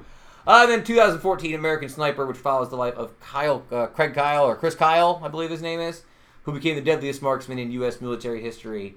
With four tours of Iraq War, 106 of his kills were confirmed by the Department of Defense. I Hmm. think this is another movie I don't know if people like as much anymore because it's a controversial movie now. Uh, I think Chris Kyle's controversial now. Like the guy this movie's based on. I don't know enough to say any more than that though. Hmm. I don't know. Any other movies you like? Horror, uh, war movies? um, Version of the Requires is not a real thing, so I can't put that out there. They didn't. It didn't happen. it was also like a thing that I saw like when I was like young as a kid. Where like I sentimentally I like Bridge on a River Kwai, but like can I sit here and be like I love to watch this film? No, probably not. Um, yeah, there's definitely some. I, I can't really think of them right now. I don't always go for. Sometimes war movies can be a little bit samey for me, where every movie feels like the same kind Yes. of thing. You know what I mean? Like the Jarhead and Hurt Locker all Sure, sort of Jarhead. bleeds into. You know what I mean? Forgot about that movie. it all kind of bleeds into different stuff. But I do tend to like a movie where it's a little bit more about the effects, whether the after effects or the indirect effects of the war. You know what I mean? You know, like a Full Metal Jacket territory. A movie Thin called Red Line. Brothers that I think was uh, really underrated. Thin Red Line is another good movie. Um, but different stuff like that. I'm interested to see. I still want to see 1917, and I still want to see Dunkirk for sure. trying to see Greyhound with Tom Hanks as a Uh, submarine. you can always give Tom Hanks a swing on like a Sunday afternoon on TBS. I didn't like that one line reading I saw in the commercial. No, it doesn't look good. Ah, bring down the hell. I'm like, all right. Mm-hmm. On this day, 1973, actor and martial arts expert Bruce Lee dies at the age of 32. I feel like every year we get around to this Bruce Lee story and I talk about it. It's I like Bruce Lee. I'm like fascinated by Bruce Lee. Mm. I also, it's like always a sad story when somebody like becomes famous right after they die. Mm-hmm. Like he's dead, and then Enter the Dragon comes out. It's a hit, and Mm-hmm. now they're like pumping out his old B list. It feels like a lot like the band Sublime. It's like Fair enough. it's like a weird Probably a lot of crossover in dudes who really love Bruce Lee, and, and probably dudes who really love Sublime. There's probably a lot of crossover in that. that I'm right in there. I'm right in that Venn diagram, right Yeah, in the middle. You, you and good friend of the pod, Colenso. I bet Yo. some crossover right there. Go watch it. Way of the Dragon. Way of the Dragon's a good movie. What I like about Way of the Dragon is he tried to make like a comedy movie, right? It's a comedy action movie. But like the comedy doesn't hit because it's like it's not like he's trying to make comedy for like an American audience, but it's not like American comedy, right? Like the opening joke of the movie is he gets off a bus and he goes to a restaurant and he eats six bowls of soup. And then he gets up and he goes, Ugh, do you know where the toilet is? And that's it. That's the whole scene. I was like, what the hell is this? terrible. Don't watch this. No, it's a Don't great movie. It's a great It's not- movie. You don't need this because it. uh, You know what? I take You it back. You're right. this. Don't watch it. Just go watch the Chuck Norris Bruce Lee fight scene There it is. at the See, end of the movie. There it is. You can watch that on There YouTube if you don't feel like sitting through all. Of it. Give the, yourself seven minutes. It's pretty good. Uh, I think Bruce Lee got like a lot of like traction because of Once Upon a Time in Hollywood. People said they didn't like his representation in that movie. Hmm. Although I am on the again, maybe spoiler alert for a movie. It's still too soon. I think that sequence didn't really happen anyway. Of course it didn't. It's a it's a fake Anybody sequence. with a brain who watched that movie knows Yeah, that was all in Brad Pitt's head. It's all in Brad Pitt's head. So he wasn't really didn't really happen that way. No. I do like that scene in the movie though. It's pretty good. He throws him into a car. Uh, all right. On this day, 2007, the final Harry Potter book was released. Do you, remember, do you know any of the names of the Harry Potter books? Can you name any of them? Uh, Harry Potter, Rise of the Phoenix, Rise of the Phoenix, yep. Dark Phoenix, Dark Phoenix was my favorite Urban one. Phoenix. What? Uh, I like Days of Future Past. That's a good one. Yes, no, they've Uh, got Sorcerer's Stone, um, Wizard's Gizzard. I can't remember. I feel like I would if I sat down for a minute. Azkaban, the Prisoner of Azkaban. Prisoner of Azkaban. There's one. Yeah, yeah. Uh, um, I don't have a list, by the way. I just I'm wondering if we could name them. Um, the Deathly Hallows. That's the one that was released one. here. Oh, that Deathly was this? And then, Okay. all right, so let me see here. Wait, Deathly Hallows, Prisoner of Azkaban, Sorcerer's Stone Sorcerer's was the first that's one. The first, or the Philosopher's Stone if you're in Europe because they can't say sorcerer. Oh, stop. You're such the Anglophile thing again. It's You're gonna go be a fisherman in the north Uh, of England. what else is there? There's like the Big Bad Wolf, Harry Potter, the Big Bad Wolf, No, something like that. No, That's not a thing. um, I think you know that. no, it's one about werewolves though. There's like a werewolf based one. God damn it! Cycle, Cycle of the Wolf, Harry Potter, Cycle of the Wolf. the drawing of the three. Uh, what else do we got here? That's it. No source. I can't. Uh, I'll. I'm not gonna look it up. So what's the history? On this day, once upon a time, we slayed Harry Potter. Well, this is the last one. This I was the last. And I was trying to think like books get released, but this was probably the like I feel like books aren't as big a deal now. Mm. Thirteen years later, in terms of like major book releases, Uh, people were gassed up to some degree about. Stop. The Hunger Games. Um, the Fifty Shades of Grey. yeah, People were gassed. People are gassed about the Game of Thrones books, right? Game of Thrones books. Game of Thrones. So how are you gonna say Game of Thrones books? It was a TV show. Harry Potter was movies. It's true. They both come from books. They both stink. All both of them. Game of uh, Thrones because and it's the same stuff. Where they're just marching around for the ring the whole damn time.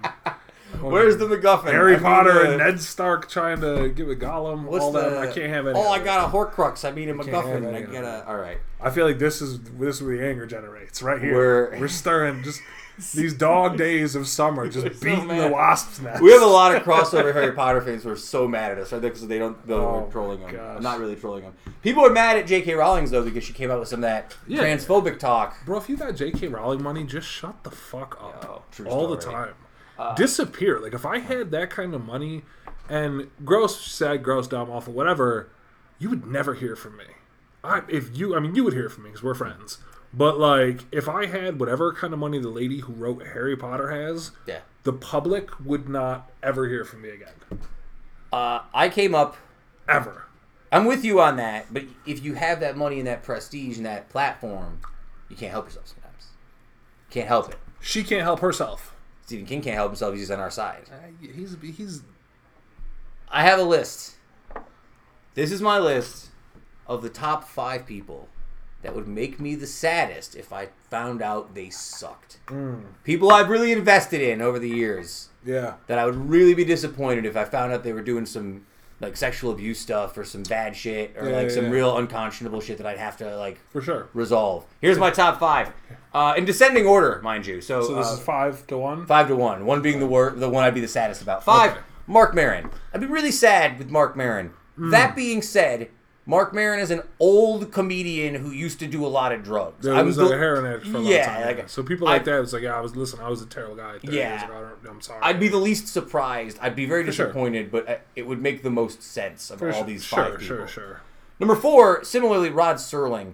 I'd be really sad because of what I've read about Rod Serling and what kind of guy he was. That being said, he's from a different era. Mm. You can't cancel some dude who's been dead for 50 years. He's probably really mean to women. Probably. you know what I mean? Yeah, like yeah. that's the other part of it. yeah. Like, people are still really mean to women. I It's bet true. Rod Serling was. uh, number number three, Stephen King. Just because I've uh, That'd be got- tough. Be tough. Be tough, Found yeah. out Stephen King was secretly a real dick about something Mm-hmm. that was important. Well, especially because he's always out there talking and trying to like be a leader Oh, and everything yeah. too. So that Yeah. would feel really hypocritical. Yeah.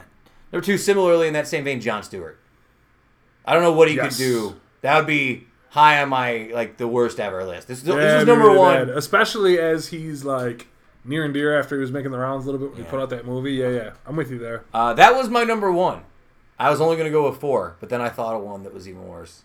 And that for me is Jurgen Klopp. I knew it. I fucking from knew it. Liverpool. I, it, he's so pure. He's such a, a good man. Seems to talk about Mm. just brotherhood and teamwork and like giving your best. And if you fail, he has a quote that's my favorite quote in the world. He's like, "You go out and you try your best, and if you succeed, then that's good. And if you fail, then you fail in the most spectacular, beautiful way possible." And I just like, I'm like, yes, amazing, love it, killer. Please don't be a secret like terrible person. I'm with you there. Yeah, there's there's a lot of people where it would be a real bummer to hear. You know, to somebody comes out and turns out to be somebody who's not as good of a person as you thought. Um, I would hate to see, and we can extend it to steroids. I would hate to see Derek Jeter. That's the only I can't see it, and I'm sure he was probably not always the most sensitive to women, but like they knew what the game was back then. Um, you know what I mean? It's like he wasn't like married for a long Yeah, time, this yeah. that, and anything. But if he was doing like steroids, like forcing himself on people, I can't Jeter be tough. can't have that. You know what I mean? Um, President Obama, strangely, Obama. I'd be really bummed out if it turned Super out that like out. he, besides the fact that he seems to have like a beautiful relationship with his wife. Yeah. Um, you know, for anybody paying any attention, that one would be tough. There's a lot of them though. When I really think about it, so I'm trying to think of all the people. Like if I found out that like Mr. Rogers was a bad guy. Mm. Can't have that. Well, Bing Crosby, classic bad guy. Who? Bing Crosby. I Remember mean, he Bing died Crosby? like 70 years ago. I don't care what they did. But yeah, people Uh, out there now, it would be really tough. Uh, yeah, it'd be real tough. So that, there you go. People I'd be real sad about. On this day. Thom Yorke. Ooh, Thom I'd be Yorke. bummed about the little Thom Super Yorke. bummed about Thom Yorke. Can't I didn't lose put, any did I put any musicians. musicians on this list? I don't think No, I probably did. no. You can't. I can't trust any You- musicians You at really all. can't. trust musicians. Uh, I gotta say, 2014, Guardians of the Galaxy premiered in Los Angeles. Mm, big moment for you. Yeah, it's a great movie. Um, I have a concern Mm. with Marvel, though. I think that Marvel is really trying to chase this movie. Oh, Marvel's done. They're done. It's Marvel's over. done. You think Yeah, it's done? Oh yeah, yeah. By the way, I'll call it right here. Marvel's done. Listen, Marvel will they will continue to put out movies and they will continue to have success, but they will be chasing Thanos forever, I watched Endgame. and then they will have the meta moment where it leads them all back to Thanos in 15 years, and they're just like, we're gonna reboot Thanos because nobody cares about this fucking E-list yeah, comic book that Yeah, we sold yeah. 100 copies of. yeah, yeah. Drax. The no, who's his name? Kang the Conqueror. You know That's what I mean? usually, That's yeah. not. Come on. Uh, Oh, Kang the Conqueror. King the Conqueror. He's You coming. got Jurassic Park, Forrest Gump, Avengers Endgame, and Kang the Conqueror. Kang the Conqueror. The four pillars of American he was culture. a uh, time traveling uh, warlord. He travels through time. So So tired, Sam. Back Thanos. uh, yeah, stop trying to chase no, I think Marvel's. It's they're not. They're never going to be able to. They shot their shot, man. You had 22 movies. I watched Endgame not too long ago, and it does feel like it feels like the right the end. Yes, it Yeah, does. yeah. This, this is the right time. It's a shame. Maybe DC will come around and be good. All right, we're real long on history lessons. Let's move on to some uh, other It's because stuff. I was desperately trying to pull away from history with each lesson. Uh, earlier this week, the United Arab Emirates successfully launched the Hope probe, the Arab world's first mission to Mars. Hmm. Trying to go to Mars. What are your thoughts about going to Mars, Kevin? like sending a probe to Mars or like putting my shoes on and going to Putting my Mars because those are two different things. Um, so I'm I'm all for probes. I read a really really interesting article background to NASA we were saying Yeah, yeah. before actually, um, where somebody basically sketched out what it would be like if you gave basically if you were to give NASA like fifty percent of the budget of the military and they like basically formulated out what that looks like over the next you know 1 5 10 25 50 years. If you could make that investment and do it and the different things they would be able to do if they had the budget. And it was literally astounding. I'll try to find it and i'll show it to you you know what i mean whatever. But um i love any sort of exploration off the planet or a broader larger understanding of the universe we live in our place in it and space and all the mysteries, you know, outside the ozone layer. I, I love that stuff. It's some of my favorite stuff. So anybody who's trying to go to Mars, send a probe, be out there, uh, it's amazing. Let me ask you a question. Is this a real thing? Does this sound stupid? Can we terraform places? Not really. Uh, the problem, it's not so much that you couldn't terraform, but it's like if you think about, say, you wanted to terraform like the moon or Mars. It's not so much about we couldn't build the structure because we could do it in Antarctica. That's why there's Yeah. a lot of training and stuff like that down there. Um, conspiracy corner cats will tell you there's a lot more reasons we're training in Antarctica. But like, you have that, so we can build the things. But the problem is getting the supplies, right? Like if you're trying to go to the moon, you're trying to go to Mars, you're trying to go to wherever. To build the structure you would need to build to live in alone, just you can't get construction materials out to the moon. You know what I mean? Yeah, yeah, yeah. And there's no like native moonanites that we can exploit and take their resources up there or anything. So I don't Uh, know. You would like to see it happen, but that feels unfortunately like far, far past the time that you or I will stay alive.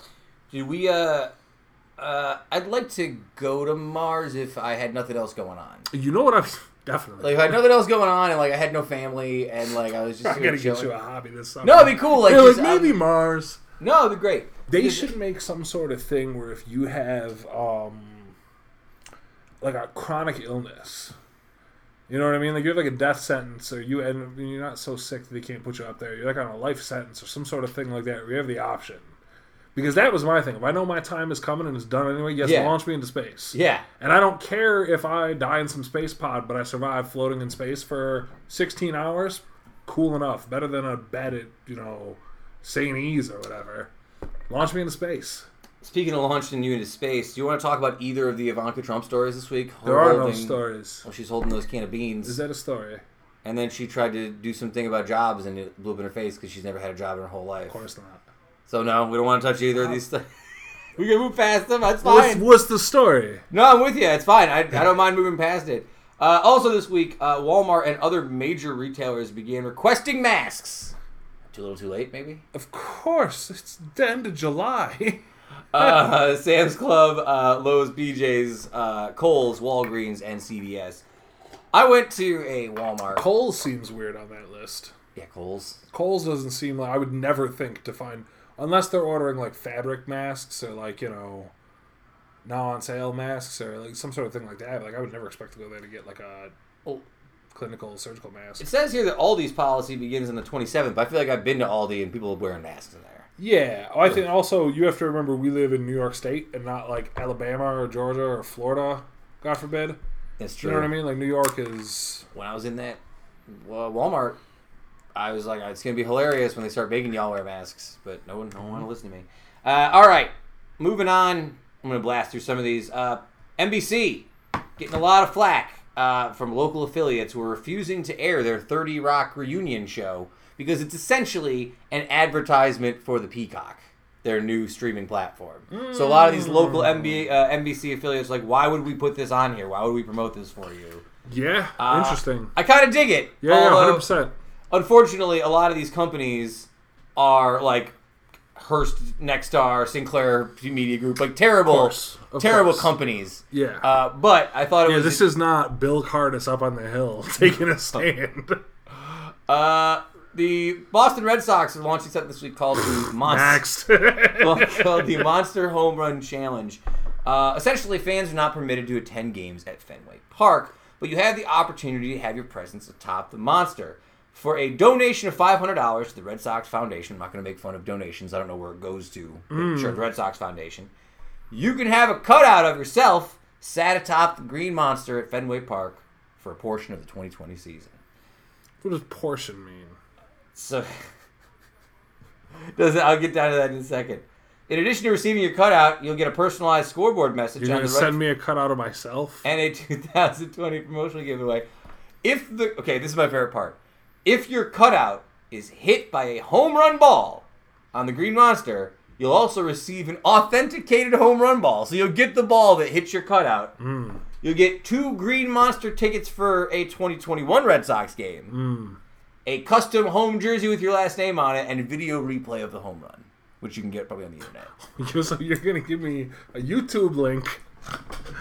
One of those Uh, cornball fucking baseball jerseys with your own like personalized nickname on it. No, thank you. It's five hundred dollars. a ball that you claim hit the cardboard cutout of me. So If you want tickets to a game and we don't even know if we're gonna play next season. if you wanted to do the donation for a full season, it's a five hundred dollars first and second half of the season, thousand dollars, right? Would you be interested in this if it was the Yankees? Where does the money go? So the New York Yankees New- Foundation, the Red Sox the New Foundation. York Yankees. What is so? What is? What is the Red Sox? I need Foundation? more. Yeah, I need more info about the Reds. I would need The more info about the. No, not for a thousand dollars. No, Not for a thousand. If I was like mega wealthy, I'd buy the whole thing. You know what I mean? Like put them like Black Lives Matter T-shirts or Uh, something. But no, the, their No, tagline. not. Here's the tagline for the Red Sox Foundation: They harness the passion of Red Sox Nation and transform it into a that vehicle sounds terrible. for positive That's change in the community. Oh, what are they? You're gonna like? You're gonna? Come on. My favorite person of the week, uh, this man from uh, who collected his ninety-five million dollar lottery jackpot, dressed up as Darth Vader to keep his identity Hmm. secret.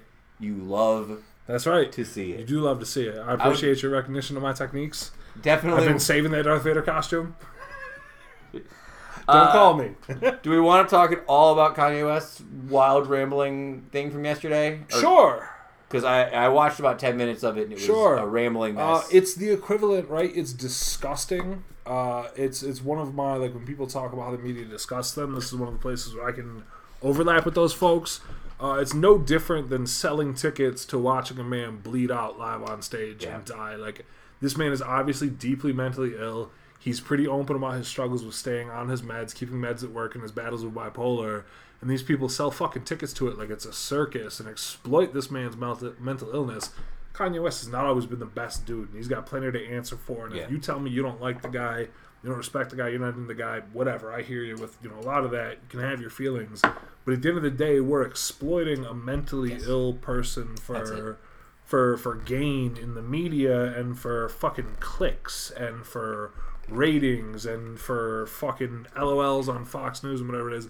It's disgusting. It's offensive. Don't stick your nose up at me. I can't have it. Like, no, I'm not into it at all. It makes me so sad, and I can't believe there aren't enough people in his life who love him enough and have enough control over him to get him help he needs when he needs it. It's gross to watch, and it's uh, it's no different than watching lions tear apart fucking gladiators in Rome, as far as I'm concerned. Really, when you really want to talk about it, Love it. it's my take. Well said. Uh, well said. Uh, do you have any Spotify picks this week before we go out? Oh, you always you never give me a minute. Hang on, you do talk about bunch. some stuff and I got look at my playlist here. I got a bunch. All right, so let's see. I got like a real indie rock kick this week. I don't know Hmm. why. Um, listen to a lot of Smashing Pumpkins Hmm. and a lot of Alice in Chains, but just the Unplugged album.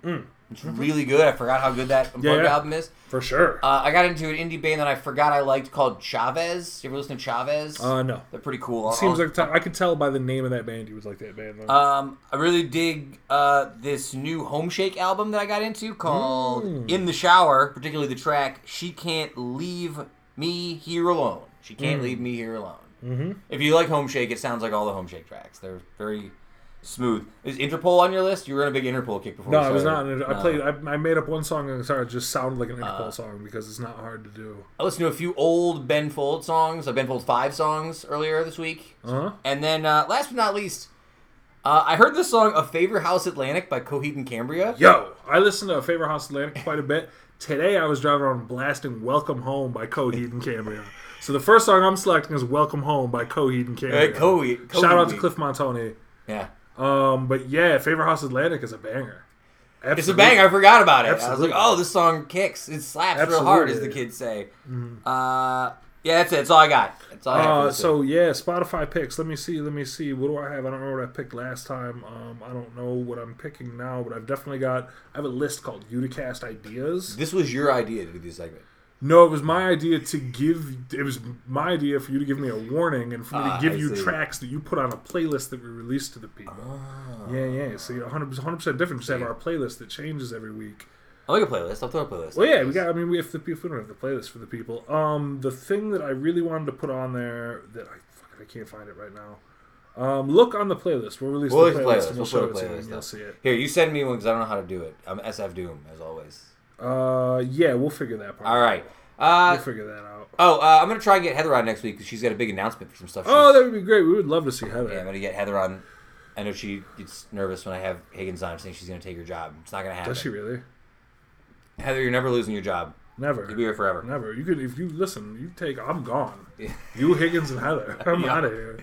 It's gonna take Um, me that long to find my Spotify pick. Uh, follow Kevin at underscore Kevin Sullivan. Follow me at SF Doom. Follow Erin Higgins at Erin underscore new underscore shoes. Follow Heather at Heather Waz one, or just follow the show at Uticast. We're on Facebook, SoundCloud, Spotify, Instagram, uh, Apple Podcast, Stitcher Podcast, Spotify. We're taking over the web. Uh, Sayonara Humanoids. Keep it tight. Woodstock lives. Uh, we are desperately out of time. The tape machines are rolling. Continue to roll. We will see you next week for another episode of the Uticast. Be safe out there, folks.